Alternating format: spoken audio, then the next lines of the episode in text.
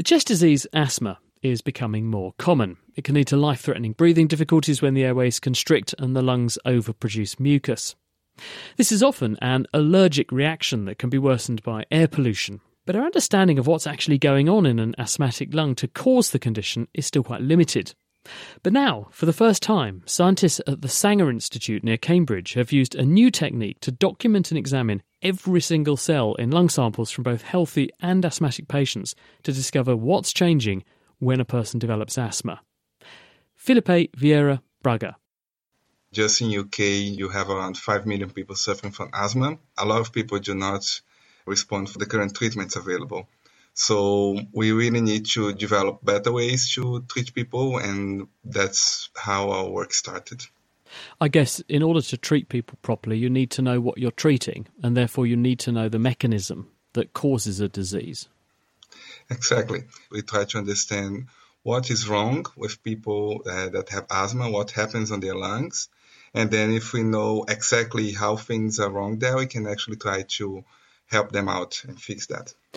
People, though, have been trying to understand asthma for decades. We know that people tend to react in an allergic way to things. We know that when they are encountering those things, their airways narrow. We know that they cough up more phlegm. So we know a bit about it. So, what was your approach that was different then? We use a new technology that allows us to look at individual cells in a resolution that was never possible before. What do you mean by that? Do you mean as in you get lung tissue and study cells at the individual cell level in bits of lung? Exactly.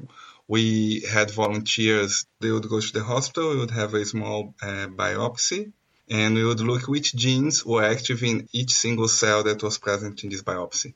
And what did that tell you? That told us that in asthma, some cells that do not exist or they barely exist in the healthy lungs appear and they become the center of the attention.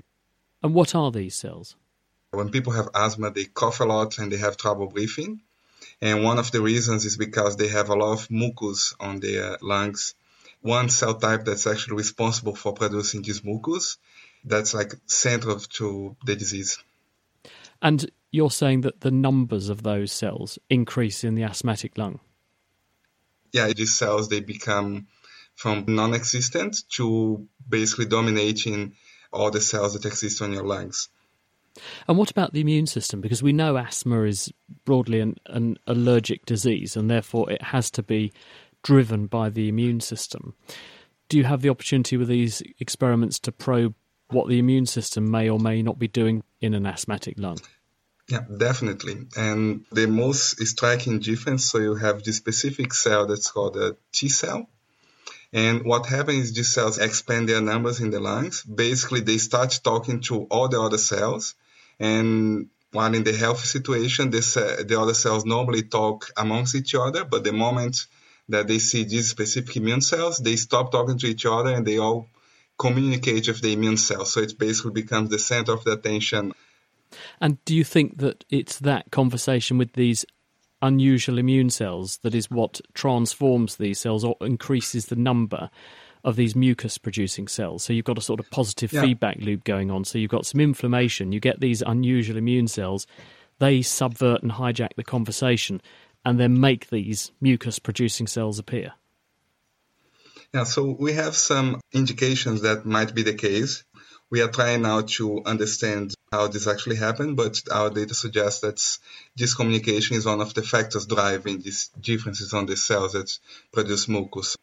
You began talking to me by saying that part of the motivation for doing this work is to understand the mechanism of asthma better so that you can develop better therapies. So, based on what you've discovered, the fact that you've got these immune cells coming in, they seem to cause these secondary changes and change the way that cells interact in the lung of an asthmatic.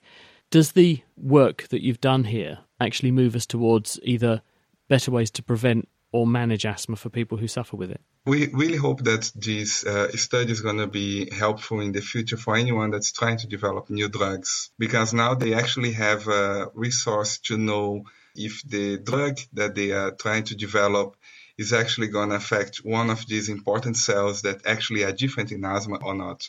So this is going to be really important for any future drug development in asthma. Excellent news. That was Felipe Vieira Braga, and his study has just come out in the journal Nature Medicine.